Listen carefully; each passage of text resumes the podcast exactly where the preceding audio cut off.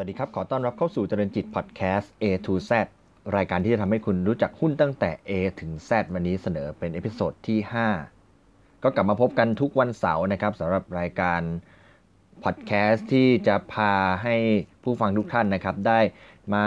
รู้จักหุ้นสัปดาห์ละ 1 ตัวนะครับ โดยเรียงจากตัวอักษรตั้งแต่ A จนถึง Z นะครับ วันนี้เราเดินทางมาถึงตัวที่ 5 แล้วนะครับ เป็นหุ้นที่จะนำขึ้นต้นด้วยตัว E นะครับ ก็ก่อนหน้านี้เราผ่านมา 4 episode นะครับ ก็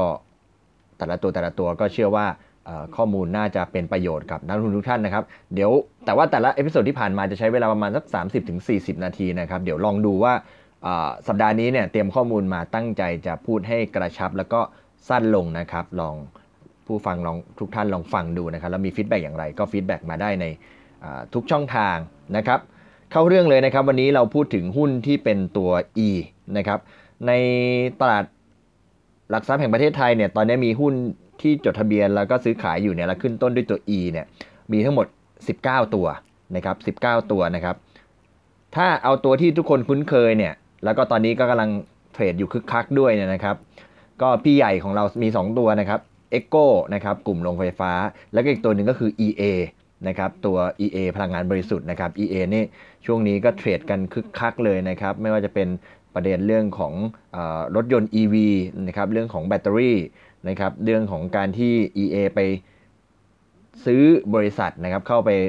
ลงทุนในอีกบริษัทหนึ่งที่ทำตัวรถยนต์ไฟฟ้าตัว Next นะครับอ๋อก็ช่วงนี้ก็เทรดกันคึกคักราคาก็ปรับตัวขึ้นตามบริษัทเทคเทคโนโลยีในโลกด้วยนะครับอะถัดมา ที่คุ้นเคยอีกตัวหนึ่งตัว e s o นะครับ e s o ก็เป็นธุรกิจอยู่ในโรงกลั่นนะครับที่เหลือก็มีในโรงแรมนะครับเช่นเอราวันนะครับในโรงพยาบาลเช่น EKH โรงพยาบาลเอกชัยนะครับแล้วก็อีกตัวหนึ่งที่เป็นหุ้นที่ค่อนข้างจะ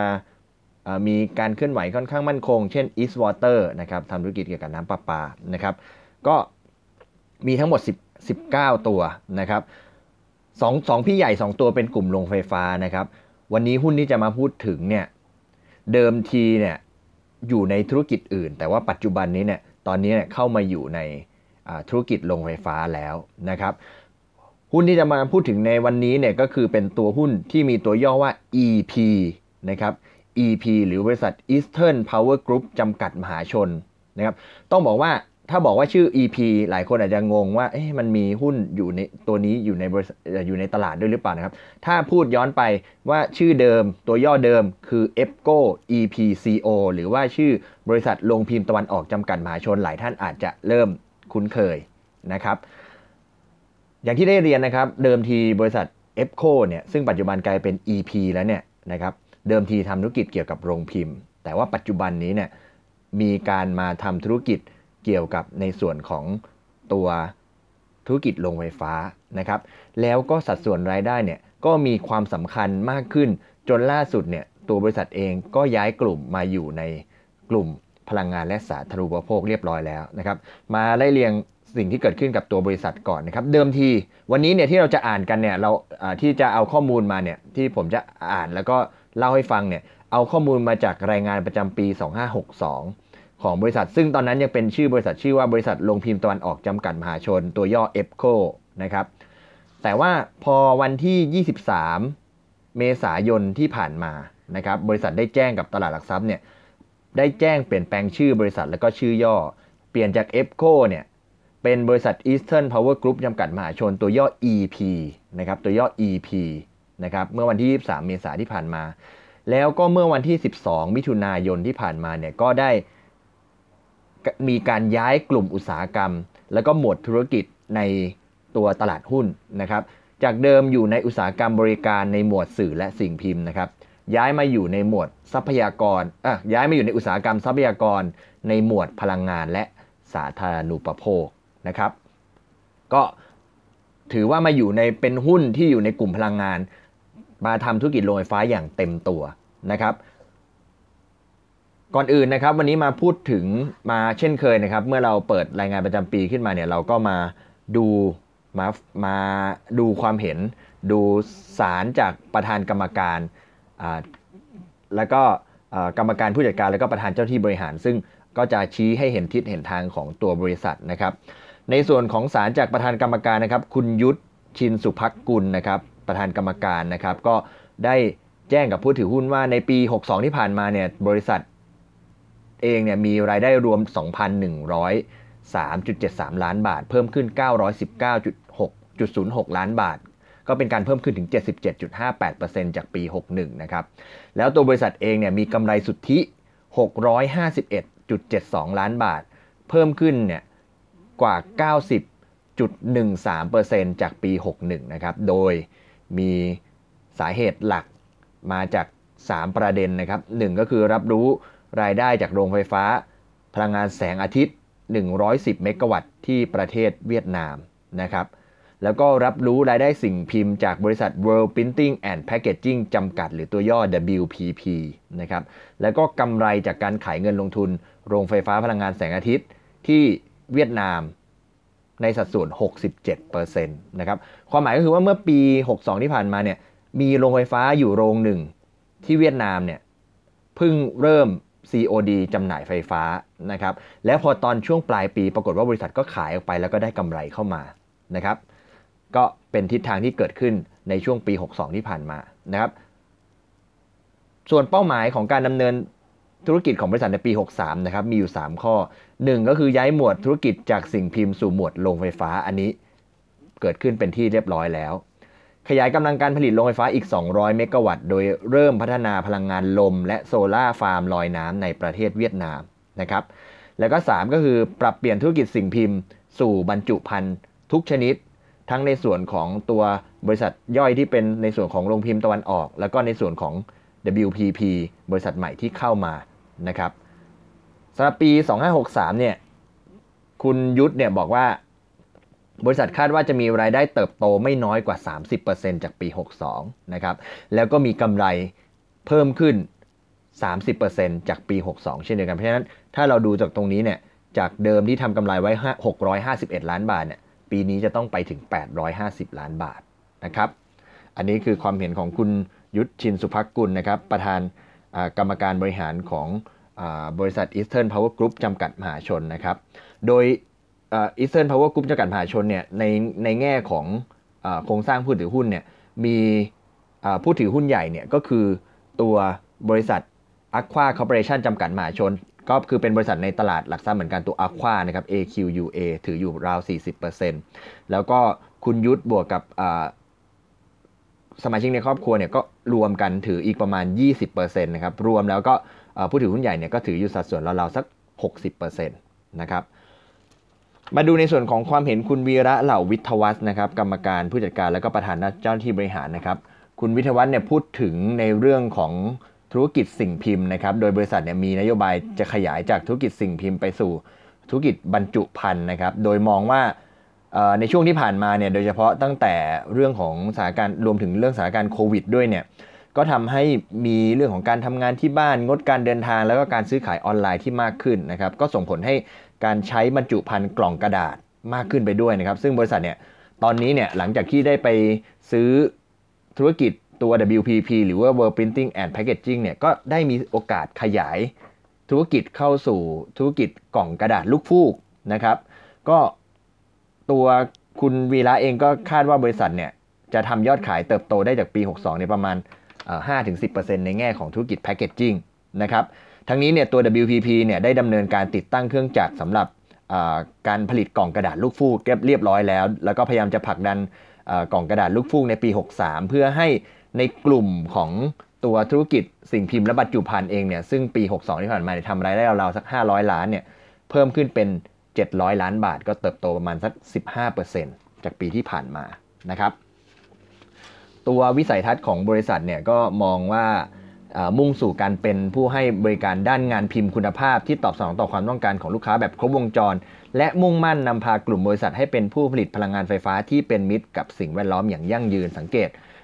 วิชั่นหรือว่าวิสัยทัศน์ของบริษัทเนี่ยคือยังโฟกัสอยู่ 2 เรื่องก็คือเรื่องของงานงานงานพิมพ์ก็ยังทำอยู่นะครับแล้วก็ที่เป็นธุรกิจเดิมก็ยังทำอยู่ แล้วก็ธุรกิจใหม่ก็คือมุ่งไปสู่ธุรกิจตัวไฟฟ้านะครับพูดถึงภาพรวมใน อดีตของบริษัทก่อนตั้งแต่ในอดีตเป็นต้นมาจนถึงปัจจุบันนะครับ มีการเคลื่อนไหวเติบโตอย่างไรนะครับ บริษัทเนี่ยเริ่มทำธุรกิจตัวสิ่งพิมพ์ ครบวงจรนะครับ ตั้งแต่การวางแผนการผลิตจนถึงเข้าเล่มเนี่ยมาตั้งแต่ปี 2533 นะครับ แล้วก็ได้จัดตั้งบริษัทเป็นนิติบุคคลเนี่ยเมื่อปี 36 นะครับ 2536 แล้วก็ ดำเนินการต่อเนื่องมาจนถึงปัจจุบันนะครับในแง่ของธุรกิจผู้ผลิตสิ่งพิมพ์ แล้วก็โรงพิมพ์ครบวงจรเนี่ย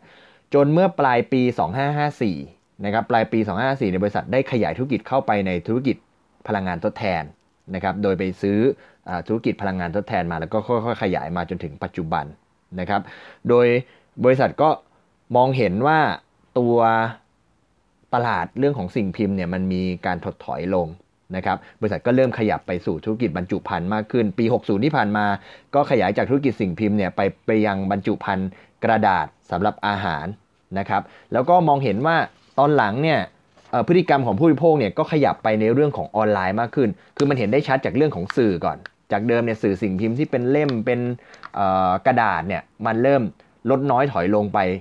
ผู้บริโภคไปดูสื่อในแง่ของออนไลน์มากขึ้น แต่ในขณะเดียวกันนะครับก็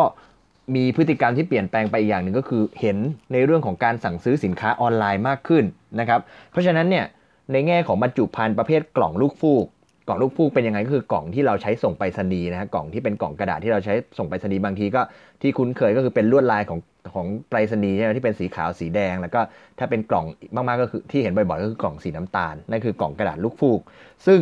บริษัทก็มองว่ายังเป็นที่ต้องการของตลาด แล้วก็สามารถขยายตัวไปได้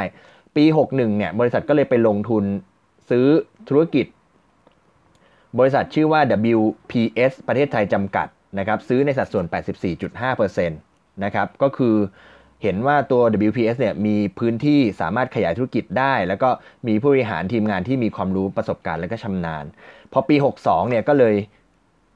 ทำรายการซื้อเข้ามาเต็มทั้ง 100%น นะครับ เสร็จแล้วก็มีการลงทุนเพิ่มที่จะปรับปรุงอาคาร แล้วก็ติดตั้งเครื่องจักรรวมถึงเครื่องจักรแพคเกจจิ้งใหม่นะครับ แล้วก็จะเริ่มผลิตเกี่ยวกับเรื่องของตัวกระดาษประเภทกล่องลูกฟูกนะครับ แล้วก็เปลี่ยนชื่อเป็น WPP World Printing and Packaging โดยเริ่มเริ่มผลิตกล่องลูกฟูกได้ตั้งแต่เดือนตุลาคมปี 62 เป็นต้นมานะครับ นี่คืออธุรกิจเนี่ยเริ่มต้นมาจากธุรกิจ โรงพิมพ์สิ่งพิมพ์ แล้วก็ขยับมาในเรื่องของตัวบรรจุภัณฑ์แล้วก็ตอนนี้เริ่มต้นธุรกิจบรรจุภัณฑ์เกี่ยวกับตัวกล่องลูกฟูกเรียบร้อยแล้วนะครับ ทีนี้เมื่อกี้ได้เล่าถึงว่าช่วงปี 54เนี่ยบริษัทไปลงทุนตัวธุรกิจโรงไฟฟ้านะครับจนดำเนินการมาถึงปัจจุบันเนี่ยภาพรวมธุรกิจโรงไฟฟ้าของบริษัทเป็นอย่างไรนะครับ ก็ธุรกิจหลักของบริษัทก็คือการผลิตและก็จำหน่ายไฟฟ้าจากพลังงานหมุนเวียนประเภทแสงอาทิตย์เป็นหลักนะครับ โดยปัจจุบันนี้เนี่ยมีทั้งโครงการทั้งในและก็ต่างประเทศนะครับ รวมถึงขยับไปทำตัวการรับเหมาติดตั้งระบบผลิตไฟฟ้า solar rooftop ด้วยนะครับตั้งแต่ปี 60 เป็นต้นมา นอกจากนี้เนี่ยมีการไปลงทุนในบริษัทย่อย ซึ่งประกอบธุรกิจผลิตและจำหน่ายไฟฟ้าและไอ้น้ำโดยโรงงานประเภทพลังงานความร้อนร่วม หรือว่าประเภท cogeneration นะครับ ตอนนี้เนี่ยบริษัทเองเนี่ยมีโครงการผลิตไฟฟ้าเนี่ยที่สามารถดำเนินการเชิงพาณิชย์หรือว่า COD เนี่ยทั้งที่ดำเนินการแล้วแล้วก็ในที่อยู่ในส่วนของการพัฒนาเนี่ยอยู่ทั้งหมด 29 โครงการนะครับเป็นกำลังการผลิตตามสัดส่วนถือสัดส่วนที่ถือหุ้นเนี่ย222.59 เมกะวัตต์นะครับแล้วก็สามารถขายไอ้น้ำได้อีก 38.85 ตันต่อชั่วโมงนะครับใน 29 โครงการที่ COD แล้วก็พัฒนาเนี่ยปรากฏว่าเป็น COD ไปแล้วเนี่ย 21 โครงการนะครับ ก็มีกำลังการผลิตตามสัดส่วนการถือหุ้นเนี่ย 215.60 เมกะวัตต์นะครับ แล้วก็อยู่ในส่วนของการพัฒนาอยู่ 8 โครงการ มีสัดส่วนอยู่ 6.99 เมกะวัตต์นะครับ โครงการในประเทศไทยของบริษัทเนี่ย ตอนนี้เนี่ยก็คือถ้าเป็นในส่วนของตัว solar farm นะครับ ก็มีอยู่ 4 โครงการนะครับ รวม 20 เมกะวัตต์นะครับ มีที่ กาญจนบุรี 2 โครงการนะครับ 10 เมกะวัตต์ ที่ลพบุรี 1 โครงการ 5 เมกะวัตต์ แล้วก็ที่ปราจีนบุรี 1 โครงการ 5 เมกะวัตต์นะครับ ทั้งหมดได้ COD จำหน่ายไฟฟ้าเชิงพาณิชย์หมดเรียบร้อยแล้วนะครับ แล้วก็มีเรื่องของโครงการตัว solar rooftop นะครับที่ขายให้กับทางการไฟฟ้านครหลวงอีก 1.51 เมกะวัตต์นะครับ นอกจากนี้เนี่ยก็ยังมีตัว solar rooftop ที่ขาย ให้กับเอกชนก็คือคือโซลารูฟท็อปมี 2 แบบคือติดตั้งแล้วก็ขายให้กับการไฟฟ้ากับแบบนึงก็คือขายให้กับตัวเอกชนเลยนะครับ ก็มีอยู่อีกราวๆ5เมกะวัตต์นะครับ โดยที่กำลังพัฒนาอยู่ราวๆจุด3เมกะวัตต์นะครับ ก็กำลังอยู่ระหว่างการก่อสร้างนะครับก็มีที่ชนบุรีสมุทรปราการนะครับที่สมุทรสาครนะครับ แล้วก็ในส่วนของ โครงการติดตั้งแล้วก็ควบคุมระบบโซลารูฟท็อปนะครับก็มีรับงานอยู่ราวๆ 5 เมกะวัตต์นะครับมีอยู่ราวๆ สัก 10 โครงการได้นะครับแล้วก็สุดท้ายก็คือเรื่องของการที่บริษัทไปลงทุนนะครับในโครงการธุรกิจไฟฟ้าโคเจเนเรชันนะครับซึ่งมีโครงการอยู่ 2 ที่ก็ได้แก่ที่นิคมอุตสาหกรรมลาดกระบัง แล้วก็นิคมอุตสาหกรรมบางปูนะครับตัว เมกะวัตที่บริษัทได้ตามสัดส่วนการถือหุ้นเนี่ยก็เท่ากับ 155.4 เมกะวัตนะครับแล้วก็ไอ้น้ำอีก 38.85 ตันต่อชั่วโมงนะครับสองโครงการนี้ก็ดำเนินการเรียบร้อยแล้วเช่นเดียวกัน ทีนี้ในส่วนของต่างประเทศนะครับ บริษัทเนี่ยมีโครงการพลังงานแสงอาทิตย์หรือว่าโซลาร์ฟาร์มเนี่ยที่ประเทศญี่ปุ่นเนี่ยตอนนี้เนี่ยมีกำลังการผลิตรวม 35 เมกะวัตต์นะครับ โดย ดำเนินการแล้วเนี่ยมีอยู่ 4 ที่แล้วก็กำลังพัฒนาเออขออภัยครับดำเนินการแล้ว2 3ที่แล้วก็กำลังพัฒนาอยู่อีก 2 ที่นะครับ มี 2 โครงการอยู่ที่จังหวัดมิยากินะครับก็ราวๆสัก 21 เมกะวัตต์นะครับแล้วก็มีที่เกียวโตอีก 1 โครงการราวๆสัก 10 เมกะวัตต์นะครับแล้วก็กำลังพัฒนาอยู่ที่จังหวัดมิยางิอีก 2 โครงการเนี่ยกำลังการผลิตประมาณ 3.5 เมกะวัตต์ โดยที่ที่จังหวัดมิยางิเนี่ยคาดว่าจะ ดำเนินการ COD เชิงพาณิชย์ได้เนี่ยในช่วงไตรมาส 3 ปี 63 แล้วก็ไตรมาส 4 ปี 64 นะครับ แล้วก็ก่อนหน้านี้เนี่ยบริษัทเองมีการพัฒนาโครงการพลังงานแสงอาทิตย์ที่เวียดนามนะครับกำลังกำลังการผลิตเนี่ย 99.216 เมกะวัตต์นะครับ เริ่ม COD ไปเมื่อ 10 แล้วก็ 11 มิถุนายนปี 62 ที่ผ่านมา แต่ว่าพอผ่านมา จนวันที่ 27 ธันวาปี 62 นะครับ บริษัทก็ขายโครงการนี้นะครับ เวียดนาม 1 เวียดนาม 2 เนี่ย ขายออกไปให้กับตัว BGC BGC ก็เป็นอีกบริษัทหนึ่งในตลาดหลักทรัพย์นะครับ ตัว BG Container Glass นะครับ หรือว่าตัวย่อ BGC ที่เรารู้จักกันดีนะครับ ขายไปในมูลค่า 1,259 ล้านบาทนะครับ แล้วก็รับรู้เป็น กำไรตรงนี้เนี่ย543 ล้านบาทนะครับ ก็โครงการที่เวียดนามเนี่ย 99 เมกะวัตต์ก็ขายออกไปเป็นที่เรียบร้อยแล้วนะครับ ก็เป็นที่มาว่าตอนนี้เนี่ยบริษัทก็มี 2 ธุรกิจหลักๆ ก็คือธุรกิจสิ่งพิมพ์ แล้วก็ตัวธุรกิจไฟฟ้านะครับ และทั้งหมดก็เป็นข้อมูลเกี่ยวกับตัวโครงการไฟฟ้าทั้งหมดที่บริษัทมีนะครับ ทีนี้อยากจะมาดูในส่วนของ โครงสร้างรายได้บ้างนะครับ ในส่วนของโครงสร้างรายได้เนี่ยในในช่วงดูย้อนหลังไป 3 ปีเนี่ยปี 60 61 แล้วก็ 62เนี่ยปี 60นะครับสัดส่วนรายได้ธุรกิจสิ่งพิมพ์เนี่ยอยู่ที่ 46.22%นะครับแล้วก็ตัวธุรกิจโรงไฟฟ้าเนี่ยอยู่ที่ 50.48นะครับพอมาปี 61เนี่ยตัวธุรกิจโรงไฟฟ้าเนี่ยมีขยับขึ้นมาเพิ่มขึ้นอีกนะครับ เป็น 47.22 นะครับ ส่วนธุรกิจสิ่งพิมพ์เนี่ยลดลงไปอยู่ที่ 36.12 นะครับ มาปี 62 เนี่ยจะยิ่งชัดเจน แต่ว่าแต่ว่าต้องเรียนว่าปี 62 เนี่ยก็คือธุรกิจสิ่งพิมพ์เนี่ยสัดส่วนรายได้เนี่ยลงไปเหลือ 27.48%ส่วนธุรกิจโรงไฟฟ้าเนี่ยอยู่ที่ 71%แต่ต้องบอกว่ามันมีสัดส่วน 25%เนี่ยมาจากการขายเงินลงทุนอย่างที่ได้เรียนไปเมื่อสักครู่นี้ก็คือว่า มันมีรายได้ประมาณ 500 กว่าล้านที่มาจากเรื่องของการขายเงินลงทุนนะครับ ก็เลยเทเข้ามาเป็นส่วนของโรงไฟฟ้า ล่าสุดเมื่อไตรมาสหนึ่งที่ผ่านมานะครับสัดส่วนรายได้จากธุรกิจโรงไฟฟ้ากับธุรกิจสิ่งพิมพ์เนี่ยในส่วนของธุรกิจสิ่งพิมพ์เนี่ยมีสัดส่วนรายได้ 44.4%แล้วก็ธุรกิจโรงไฟฟ้าเนี่ยมีสัดส่วนรายได้ 55.6%นะครับธุรกิจโรงไฟฟ้าก็ยังมีความสำคัญ มากขึ้นไปเรื่อยๆนะครับสำหรับตัวบริษัทตัว EP นะครับทีนี้มาลงดูรายละเอียดของตัวธุรกิจสิ่งพิมพ์หน่อย ซึ่งปีที่แล้วเนี่ยก็มีรายได้กว่า 500 ล้านก็ถือว่าไม่ไม่ได้น้อยนะครับ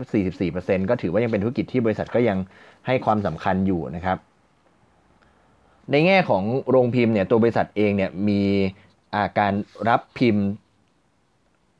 แทบจะทุกประเภทแทบจะครบวงจรนะครับ ประเภทแรกก็คือตัวหนังสือพิมพ์เนี่ย บริษัทบอกว่าบริษัทบริษัทเป็นผู้ผลิตเพียงบริษัทเดียวในประเทศไทยที่บริการพิมพ์หนังสือพิมพ์ โดยที่ไม่มีหัวหนังสือเป็นของตัวเองนะครับ ก็คนที่ใช้บริการของบริษัทนี่ก็คือตัวผู้จัดการรายวันนะครับทันหุ้นรายวันนะครับแล้วก็เช่นหนังสือพิมพ์ต่างประเทศ เช่น Nikkei Newspaper หนังสือพิมพ์ฐานเศรษฐกิจเป็นต้นนะครับ นอกจากนี้ก็พิมพ์นิตยสาร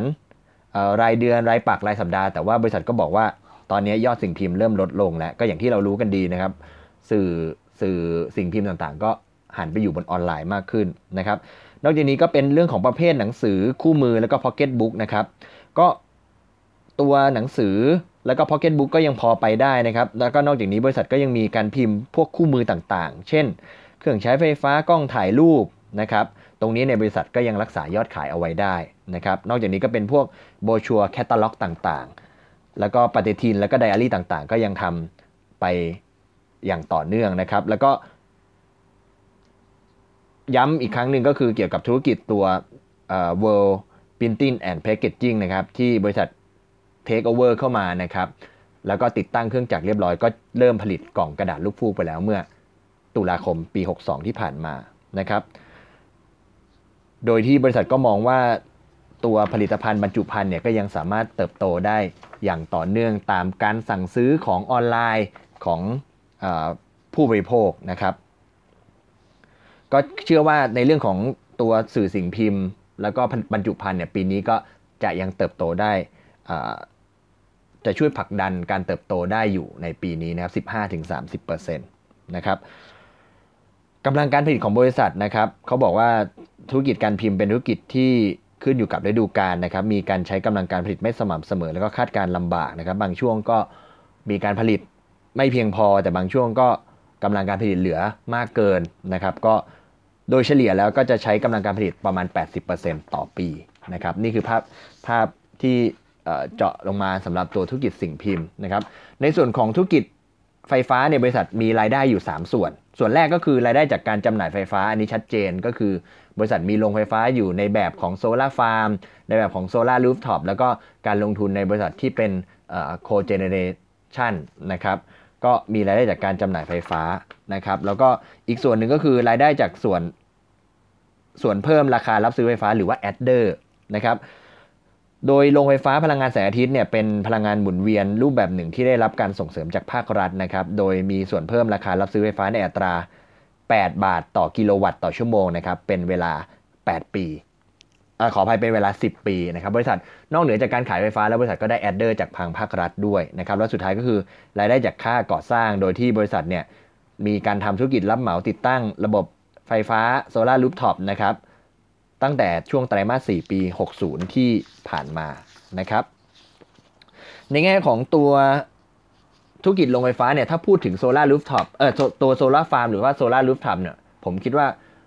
ผู้ฟังก็น่าจะเข้าใจกันดีก็คือเป็นตัวฟาร์มตัวพลังงานแสงอาทิตย์ใช่ไหมครับ มีแผงโซลารับพลังงานแสงอาทิตย์มาแล้วก็มาแปลงเป็นพลังงานไฟฟ้า อันนี้น่าจะพอเข้าใจแต่ว่า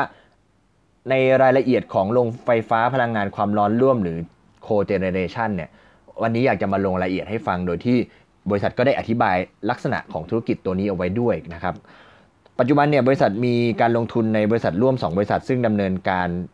กิจการโรงไฟฟ้าพลังงานความร้อนร่วม โดยมีรายละเอียดก็คือที่นิคมลาดกระบังนะครับ แล้วก็ที่นิคมอุตสาหกรรมบางปูนะครับ จังหวัดสมุทรปราการนะครับ โดยที่ลักษณะของโรงไฟฟ้า cogeneration เนี่ยมีขั้นตอนการผลิตไฟฟ้าดังนี้นะครับในขั้นแรกเนี่ยการผลิตไฟฟ้าจะเป็นการผลิตโดยหน่วยผลิตไฟฟ้ากังหันก๊าซหรือว่า gas turbine นะครับซึ่งประกอบด้วยเครื่องกังหันก๊าซนะครับแล้วก็เครื่องกำเนิดไฟฟ้านะครับก็คือมีในส่วนของ gas turbine แล้วก็ generator นะครับ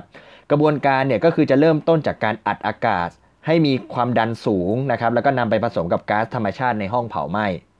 แล้วก็มีระบบจุดไฟนะครับสร้างประกายไฟทำให้เกิดการเผาไหม้นะครับ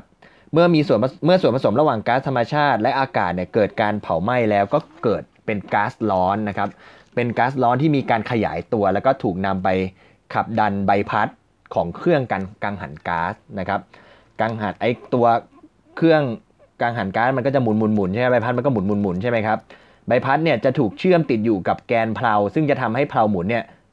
หมุนแล้วก็เกิดแรงบิดนะครับซึ่งที่ปลายเพลาอีกข้างหนึ่งเนี่ยจะเชื่อมติดอยู่กับเครื่องกำเนิดไฟฟ้า แล้วก็ฉุดให้โรโตโรเตอร์ของเครื่องกำเนิดไฟฟ้าหมุนนะครับหมุนตาม แล้วก็มีการเหนี่ยวนำทำให้เกิด กระแสไฟฟ้าขึ้น อันนี้คือส่วนแรกก็คือมีการเผาไหม้ก๊าซเผาไหม้ก๊าซเกิดเกิดพลังงานความร้อนไปหมุนตัวใบพัด หมุนตัวใบพัดก็ทำให้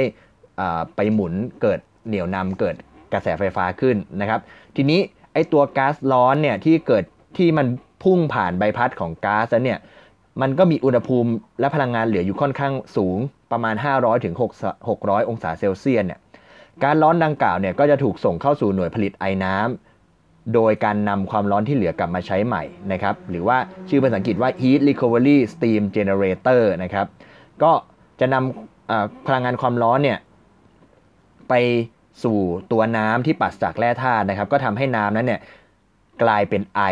แรงดันสูงนะครับ แล้วเมื่อก๊าซร้อนถ่ายพลังงานให้กับน้ำเรียบร้อยแล้วเนี่ยก็จะมีอุณหภูมิลดลง แล้วก็จะถูกระบายออกผ่านทางปล่องนะครับ เพราะฉะนั้นเนี่ยพอ นอกเหนือจากการได้ไฟฟ้าแล้วเนี่ยก๊าซร้อนก็เอาไปไปไปไปต้มน้ำทำให้เกิดไอ้น้ำแล้วเนี่ยตัวไอ้น้ำแรงดันสูงที่ถูกระบายออกเนี่ยก็จะถูกแบ่งเป็น 2 ส่วนนะครับสส่วนหนึ่งเนี่ยไปจะจำหน่ายให้กับโรงงานอื่น ๆ ที่อยู่ภายในนิคมอุตสาหกรรมนะครับ แล้วก็อีกส่วนหนึ่งเนี่ยจะถูกรวบรวมเข้าสู่หน่วยผลิตไฟฟ้ากังหันไอ้น้ำหรือว่า steam turbine generator นะครับ ซึ่งประกอบด้วยกังหันไอ้น้ำแล้วก็เครื่องกำเนิดไฟฟ้านะครับ โดยไอ้น้ำเนี่ยจะถูก ส่งเข้าไปหมุนกังหันไอ้น้ำซึ่งมีเพลาเชื่อมเชื่อมต่อกับเครื่องกำเนิดไฟฟ้า ก็เกิดกระแสไฟฟ้าขึ้นอีกนะครับเพราะฉะนั้นมันก็จะสามารถเหมือนกับมีลักษณะการหมุนเวียนกัน แล้วก็เกิดเป็นทั้งพลังงานไฟฟ้า แล้วก็ขายไอ้น้ำนะครับเริ่มต้นจากใช้ก๊าซก่อน มาเผาไหม้ไปหมุนไปหมุนตัวใบพัดนะครับเกิดเป็นกระแสไฟฟ้าก๊าซที่เหลืออยู่เอาไปต้มน้ำต้มน้ำเสร็จไอ้น้ำเอาไปขายได้ หรือไอ้น้ำอีกส่วนหนึ่งก็เอาไปหมุน ตัวใบพัดที่เป็นตัวด้วยไอ้น้ำอีกทีก็เกิดเป็นไฟฟ้าด้วยเช่นเดียวกันนะครับ ตรงนี้ในบริษัทเองก็มีสัดส่วนที่เป็นเมกะวัตต์อยู่ราวๆ155 เมกะวัตต์นะครับ ก็เป็นภาพรวมของตัว EP นะครับ ตัว Eastern Power Group นะครับ ที่จะเห็นได้ว่าธุรกิจของบริษัทมีทั้งธุรกิจในส่วนของตัวสิ่งพิมพ์ แล้วก็ตัวไฟฟ้า โดยธุรกิจไฟฟ้าเนี่ยก็มีความ สำคัญมากยิ่งขึ้น ทีนี้ย้อนกลับมาดูตรงถ้อยคำของทางผู้บริหารที่บอกว่า ในปีที่ผ่านมาในบริษัทมีกำไร 651.72 ล้านบาทเนี่ยถ้าดู EPS นะครับหรือกำไรต่อหุ้นเนี่ยก็จะตก 71 สตางค์ต่อหุ้นนะครับ ซึ่งถ้าเปรียบเทียบราคาปัจจุบันเนี่ยเมื่อสิ้นเดือนกรกฎาคมที่ผ่านมา 31 กรกฎาเนี่ยราคาบริษัท EP เนี่ยบริษัทของราคาของหุ้น EP เนี่ยอยู่แค่ 4 บาท 24 สตางค์นั่นเอง เพราะฉะนั้นถ้าเปรียบเทียบกับ EPS ที่ 71 สตางค์เนี่ยบริษัทเนี่ยถือว่ามีค่า PE แค่ 6 เท่าเท่านั้นเอง แต่ก็ต้องไม่ลืมว่าในใน 71 สตางค์เนี่ยมันเป็นรายได้กำไรที่มาจากรายได้ครั้งเดียวด้วยนะครับก็คือการขายเงินลงทุนนะครับแต่ว่าตัวผู้บริหารเองก็ยังบอกว่าคาดว่ากำไรเนี่ยจะเพิ่มขึ้นประมาณ 30% ถ้าเราบอกว่าจาก 651 ล้านเพิ่มอีก 30%เนี่ยก็น่าจะเพิ่มขึ้นเป็น 850 ล้านบาท ก็ถือว่าไม่น้อยเลยนะครับ 850 ล้านบาท แต่ว่าถ้าไปดู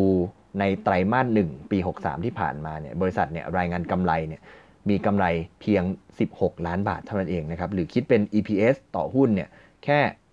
0.02 บาทเท่านั้นเองนะครับถ้าจะเติบโตทั้งปี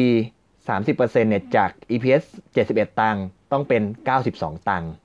แต่ว่าไตรมาสหนึ่งที่ผ่านมาเนี่ยแค่ 2 สตังค์เท่านั้นเอง สาเหตุนะครับ ก็คือมีผลขาดทุนจากอัตราแลกเปลี่ยนหรือว่า FX loss เนี่ยกว่า 122 ล้านบาทอ่าซึ่งเป็นรายการที่ไม่ได้เป็นรายการที่เกิดมีการจ่ายเงินออกไปจริงนะครับ โดยที่ถ้าเราไปดูแค่ในแง่ของรายได้นะครับ ดูเฉพาะในแง่ของรายได้เนี่ย รายได้ของบริษัทเนี่ยยังคงเติบโตเมื่อเทียบกับไตรมาสหนึ่งปีที่แล้วเนี่ย37.5%โดยที่ธุรกิจสิ่งพิมพ์เนี่ยมีการถดถอยลงประมาณ 2%แต่ว่าธุรกิจไฟฟ้าเนี่ยมีการมีรายได้เติบโตขึ้นถึง30%นะครับก็ก็ถือว่าธุรกิจโรงไฟฟ้าของบริษัทเองเนี่ยก็ยังถือว่าทำรายได้แล้วก็ยังเติบโตได้ดีอยู่นะครับ ก็ให้เราได้ไปติดตามกันนะครับสำหรับตัวบริษัท EP นะครับ Eastern Power Group จำกัดมหาชนนะครับ ก่อนหน้านี้เป็นบริษัทที่ทำธุรกิจเกี่ยวกับโรงพิมพ์แต่ว่าในช่วง2-3ปีที่ผ่านมานะครับ ก็มีการให้ความสำคัญแล้วก็รายได้ก็เติบโตขึ้นมาจากตัวธุรกิจโรงไฟฟ้า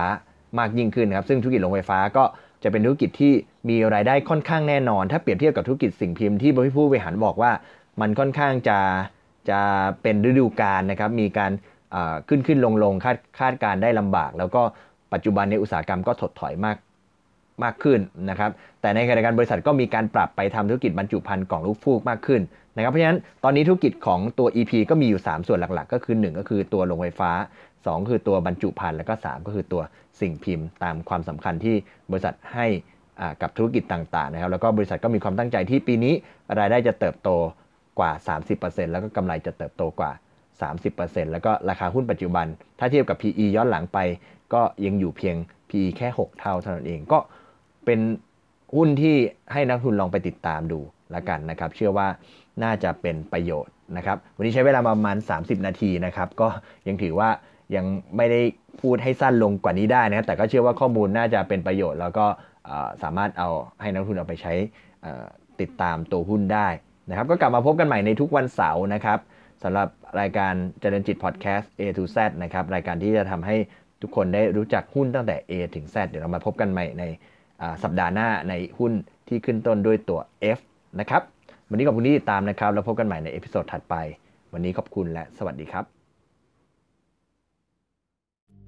บ